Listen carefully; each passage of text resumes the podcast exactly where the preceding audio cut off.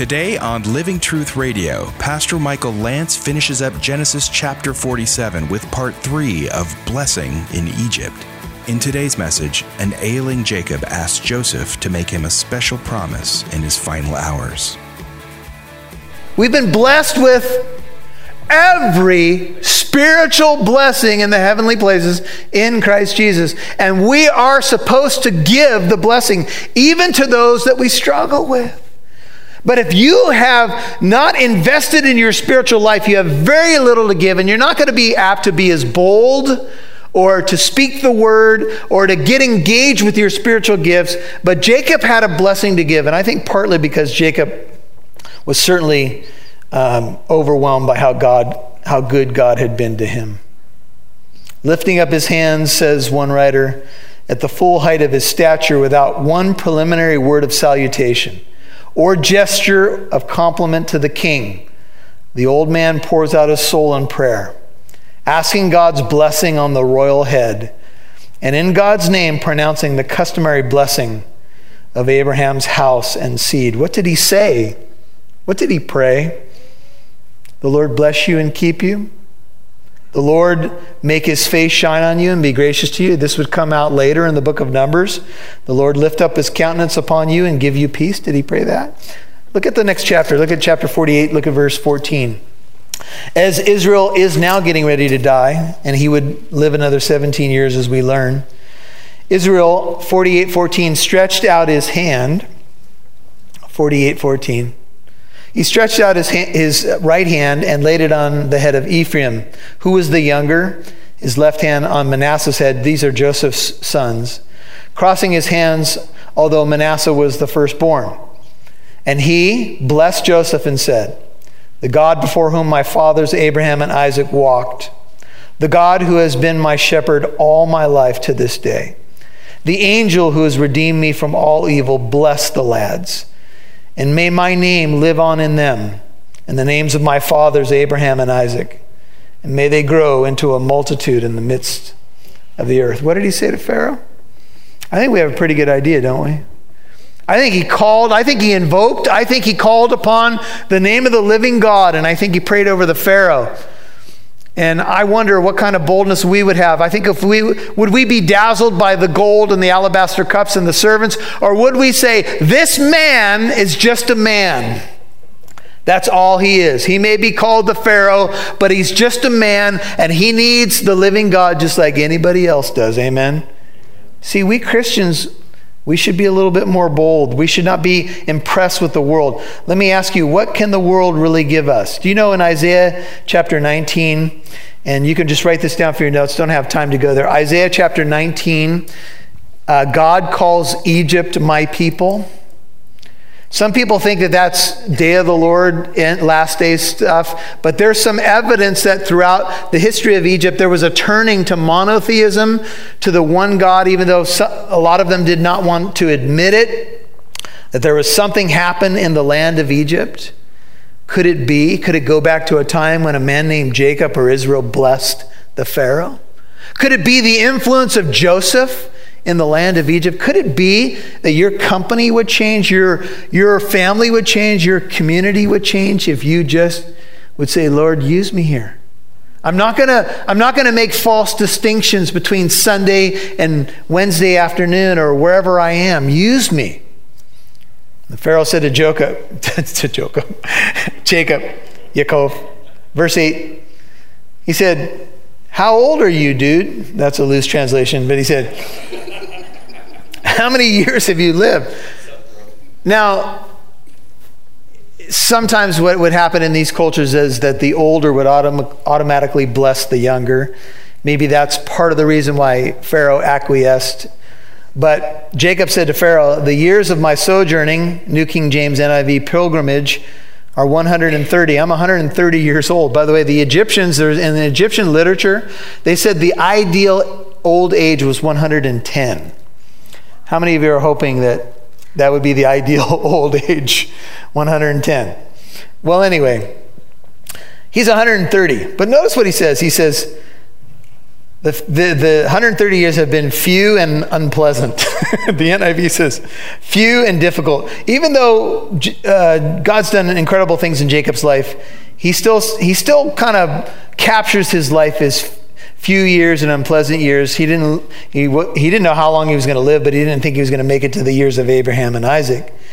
These have been difficult days, nor have they attained the years of my fathers lived during the days of sojourning. Jacob describes himself as a pilgrim passing through, and he says, My days have been difficult. Think about his difficult days. He ran from his brother Esau, ran to Haran. He had to deal with Uncle Laban, and Uncle Laban lied to him and ripped him off, and that was a hard 20 years. He had his pain, his share of pain and difficulty, and he was often a wanderer. He uh, had to flee Mesopotamia deal with the, Laban's deception. His daughter Dinah was raped. His two sons ended, ended up killing every male that was connected with the perpetrator. He lost his beloved Rachel as she gave birth to Benjamin. Um, he thought he had lost his eldest son, Joseph, probably his favorite. So many things that went on in his life. But he described himself as a pilgrim. And even if your life's been difficult, look, the best is still yet to come. Amen. So he, he had had tough times, but he, he said, Look, I'm still going to give the blessing. And this is verse 10 Jacob, double blessing. Now he blessed Pharaoh and he went out of his presence. They, he shared, they went back and forth, and Jacob gave the blessing.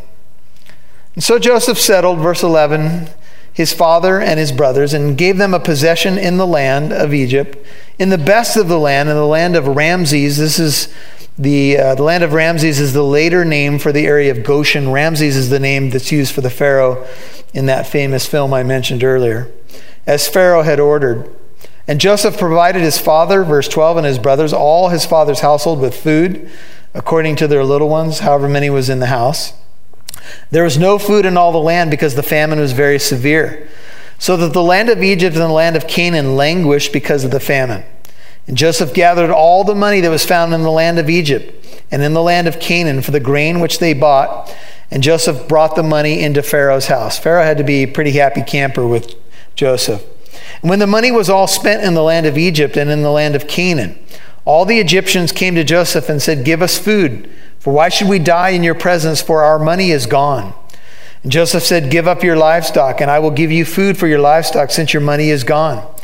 And they brought their livestock to Joseph, and Joseph gave them food in exchange for the horses and the flocks and the herds and the donkeys.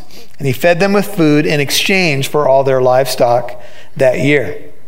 When that year, verse 18, had ended, they came to him the next year and said to him, We will not hide from my Lord that our money is all spent, and the cattle are my Lord's. There is nothing left for my Lord except our bodies and our lands. Why should we die before your eyes, both we and our land? Buy us uh, and our land for food. And we and our land will be slaves to Pharaoh. This is now selling themselves into servitude to, to the Pharaoh to survive. So give us seed that we may live and not die, that the land may not be desolate. So Joseph, verse 20, bought all the land of Egypt for Pharaoh, for every Egyptian sold his field because the famine was severe upon the land. Thus the land became Pharaoh's. And as for the people, he removed them to the cities from one end of Egypt's border to the other. Only the land of the priests he did not buy. For the priests had an allotment from Pharaoh, and they lived off the allotment which Pharaoh gave them. Therefore, they did not sell their lands. So Joseph nationalized the land, uh, just a pause here after 22, and the livestock, and the Egyptians became tenant farmers, something known as smurfs.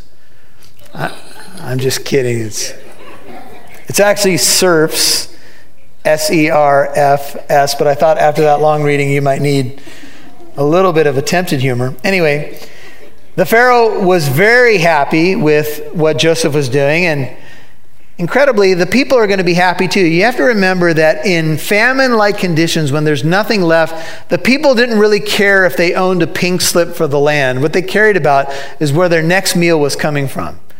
So here's Joseph's shrewdness again, and he's, he's buying up stuff for the Pharaoh. The people are still working the land, but basically now they are tenant farmers to the Pharaoh. What's more, Joseph said to the people, 23, Behold, I have today bought you and your land for Pharaoh. Now here is seed for you, that you may sow the land. And at the harvest you shall give a fifth to Pharaoh, and four fifths shall be your own for seed of the field, and for your food, and for those of your household, and as for your little ones, as food for your little ones. So they, they said, Notice how grateful they are. They said, You have saved our lives. Let us find favor in the sight of my Lord, and we will be Pharaoh's slaves. And Joseph made it a statute concerning the land of Egypt, valid to this day, according to the time this was written, that Pharaoh should have the fifth. Only the land of the priest did not become the Pharaoh. So Pharaoh basically got 20%, flat tax, if you will. Now, if you look at this, some people have written on this and they say, well, Joseph is he's not being very nice. Joseph is not living in a Western capitalistic society, folks. He is a viceroy for the Egypt, and you could say he was being shrewd. He wasn't mistreating the people, but Pharaoh was definitely gaining from what was happening. And some people have even said that Maybe the slavery in Egypt, a book that came out many decades ago, the slavery of the Hebrews to the Egyptians is God's payback for what Joseph did here. No, it's not. That's ridiculous. Joseph is not, was not really doing anything wrong other than the people had, had stuff to trade, and this is kind of how it was. And people would sell themselves into servitude to pay off debts and stuff like that. And this is what occurred. One writer says Joseph's actions cannot be measured by the moral standards that the Hebrew Bible, especially the prophetic tradition, has in, inculcated in Western civilization. This is uh, Nahum Sarna. Rather, they must be judged in the context of ancient Near Eastern world, the ancient Near, Near Eastern world, by whose norms Joseph emerges here as a highly admirable model of a shrewd, successful administrator. Nonetheless, a moral judgment on the situation is subtly introduced into the narrative by shifting the onus of responsibility for the fate of the peasants from Joseph to the Egyptians themselves. Hey, folks, this is Pastor Michael Lance, and this is Living Truth Radio, and we'll be back to the teaching in a moment. I want to tell you about a special offer that we have available at Living Truth Radio. It's a book that I've written called Suit Up Putting on the Full Armor of God. It's all about spiritual warfare, it's all about how to overcome temptation, the world, the flesh, and the devil. And it's a special offer. Go to our website, livingtruthradio.org, click on the donate button, and for any donation, we will send you a copy of that book. Just let us know in the contact form that you'd like a copy of that book. And now back to the teaching. The peasants initiate the idea of their own enslavement, verse 19, and even express gratitude when it's implemented. They were not upset with Joseph. And so now the contrast between the people of Egypt, their situation, and the people of Israel. And I'll just say this to you if you add up the tax that you pay right now between sales tax and tariffs and what you pay to the feds and the state, I think that most of you would be happy with the 20% tax rate, don't you? I know people have been trying to push the flat tax rate and all that, but here's the contrast. Israel lived in the land of Egypt, in Goshen. We see what was happening with the Egyptians. Now here's the Hebrews. And they acquired, while everyone was selling to Pharaoh, they, Israel, acquired property in it and were fruitful and became very numerous. They acquired, they became numerous. In the book of Exodus, the very next book, they are so fruitful and increase greatly that the Pharaoh that did not know Joseph raises up, and he wants to destroy them because he's fearful of their multiplication. They've grown so much, they've prospered in the land of Egypt. Do you know that conservative estimates right now of the number of Christians in China are at least 100 million? There are Christian organizations that are saying there are 200, no, not, I don't think it's million, is it millions? Yeah, it is millions. There are about 200 million Christians in China right now. Under communist governments and persecution, the church is flourishing. Where do you grow the most? When everything is cool and easy and laxed in your life? No. And, and even though there was kind of a cushy period of time for a little bit, they actually grew in a time of persecution in the land of Egypt, grew to huge numbers. Jesus said, Every branch in me that does not bear fruit, John 15, 2, he, my Father, takes away, and every branch that bears fruit, he prunes it that it may what? bear more fruit. Anybody being pruned lately? It hurts to be pruned, doesn't it? Uh, those who are work in this area, they there's some things they call the what is it called the suckers, the branches that try to suck the life out of the plant. They have to actually cut off the suckers. I'm not joking when I say this. And uh, this is how your Christian life is. You gotta some things have to be cut away that are sucking the life out of you. And Jacob lived in the land of Egypt 17 years, 28. So the length of Jacob's life was 147 years. Do you think he could have imagined another 17 years of life in the land of Egypt? And by the way, we have nothing that it was hard. I think he got to kick back and enjoy his family. And there was actually growth in this time of his life. He got to see incredible stuff before his eyes in the land of Goshen. And when the time of Israel to die drew near, you know, unless the Lord Jesus comes in our lifetime, Everybody has this appointment. And, you know, I don't think that anybody in this room is going to make it to 147. So our years on this planet are not that long. And Jacob, this is very rare in the Bible, by the way. When, when the Bible speaks of people dying, it says, and he rested with his fathers. There's not a lot of detail given in a lot of death situations, some, but not a lot. But here we're going to see a deathbed experience. This closes the chapter. The time for Israel to die drew near. This is Jacob with his new name. And he called his son Joseph and he said to him, Please, if I found favor in your sight, place now your hand under my thigh and deal with me in kindness and faithfulness. Please, here's his deathbed request. Please do not bury me in Egypt. And he made him take an ancient oath. We saw this way back when Abraham was uh, sending out Eliezer. And Lynn, you reminded me way back in that study, before I could say the word, because the study was over, that Eliezer actually means God is my help, which I think is beautiful. And Eliezer was sent out by Abraham and he'd taken an oath, and the grabbing of the thigh was an oath on the future posterity of a family. You swear on my future children that you will do as I've instructed. And so here's what happens. He says, Please don't bury me in Egypt, verse 30. But when I lie down, if you have the NIV, it says, When I rest with my fathers, you shall carry me, that is my body, out of Egypt and bury me in their burial place. And he said, Joseph said, I will do as you have said. You know, he's getting ready to die, and as he's getting ready to die, he says, I don't want to be buried in Egypt. Move my remains to the promised land. Why would he say that? Why would he care? Because this, my friends, is a statement of faith. It's a belief that the God who promised that land to Abraham, Isaac, and Jacob would fulfill that promise. And by the way, to be gathered to your fathers or to rest with your fathers is language which many scholars say doesn't just speak of your burial site. To be gathered to your people means to go to be with them. David said, I can't be with him. He can't, that child that died can't be with me. I will go, what? To be with him. To be absent from the body is to be what?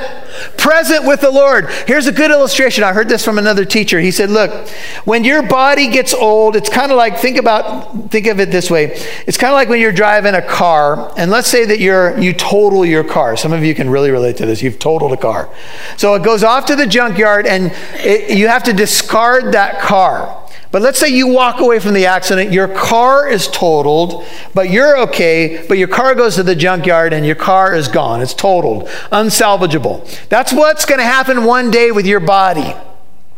Your body is going to, not the junkyard, but it's, it's going to a place of rest.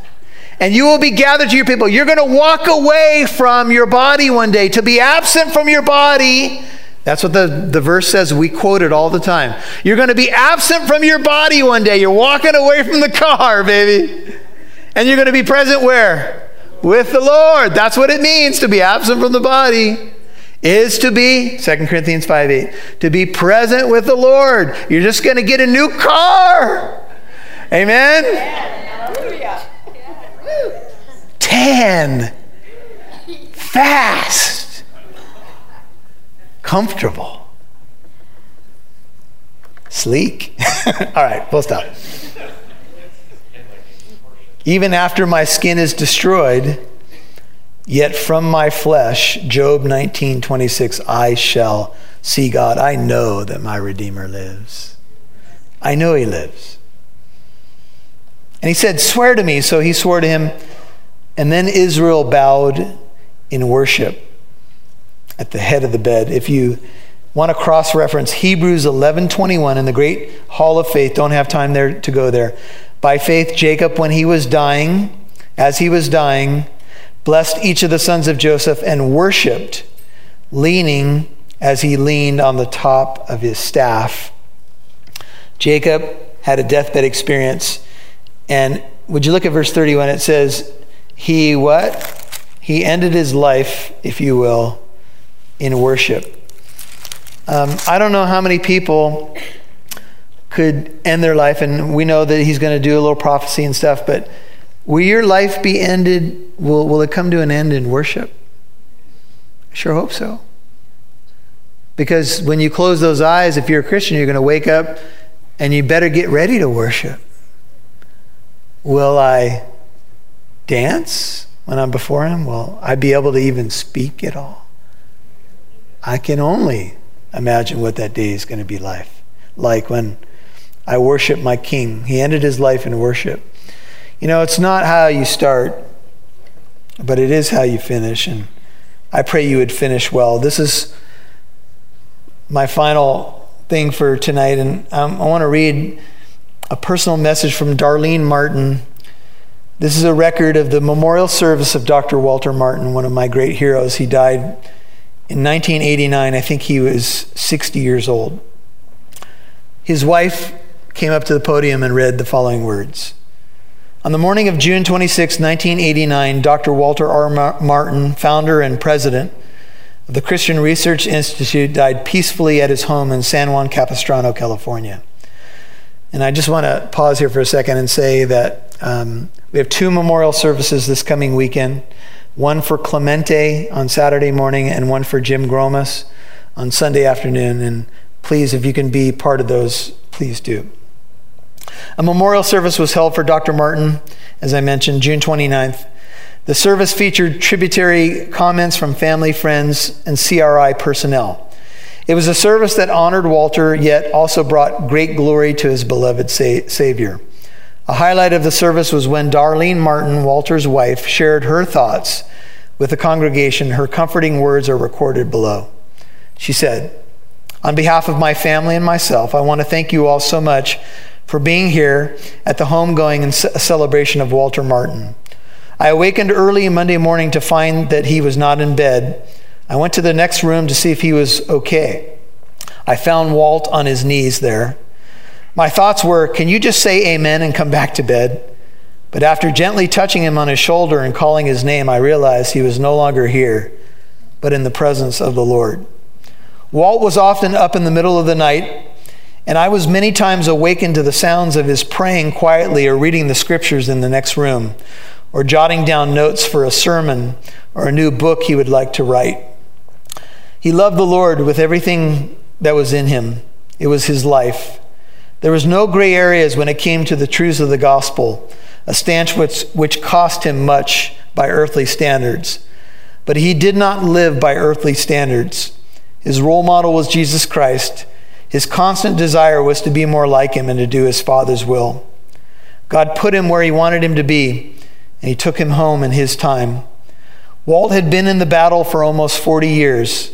He had fought the good fight, he had run the course and now is laid up for him the crown of glory. We shall all miss him greatly, but his rest is well earned. He is praising the Lord now in his presence. And I am sure that the Lord has taken him by the hand and said, Well done, thou good and faithful servant. We who are left will continue to struggle, to win the fight, to run the course. God has set before us to endure until he comes again or calls us home. We must continue to build on the foundation Walt has laid, never wavering from the truth of the gospel, never compromising for the sake of popularity or position. Would you just think with me for a second? This is his wife talking. His wife knew what he was about. Walt was constantly aware and grateful to the Lord for what the Lord had done for him and the avenues of service the Lord had made available to him. My prayer is that we would all be inspired by this man's life and ministry to earnestly contend for the faith as he had so vigorously done all the years that the Lord had given to him. She closes God's richest blessing on each of you. May He give us strength to fight the good fight. And as Walt had often said, I've got good news for you. I've read, read the end of the book, and we win. Praise God. Hey, folks, when you're doing radio, you know, it's a little hard to tell sometimes who's listening.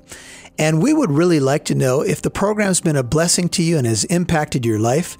And here's how you can get word to us go to livingtruthradio.org livingtruthradio.org. And in the contact form, let us know that you're listening. Let us know who you are, what station you listen on, how the program's impacted your life, and even how we can pray for you. That'd be a great blessing to us. And if there's something that you want to put there that we can use to encourage other radio listeners to say, hey, Pastor Michael, this is how the program's impacted me, and you are welcome to use this to uh, encourage other radio listeners. So that'd be a blessing to us. Go to livingtruthradio.org in the contact form. Just let us know who you are. Thank you so much. We appreciate you listening. Pray for us. Tell a friend about what you're hearing on this broadcast. And we'll catch you next time on Living Truth Radio. God bless you.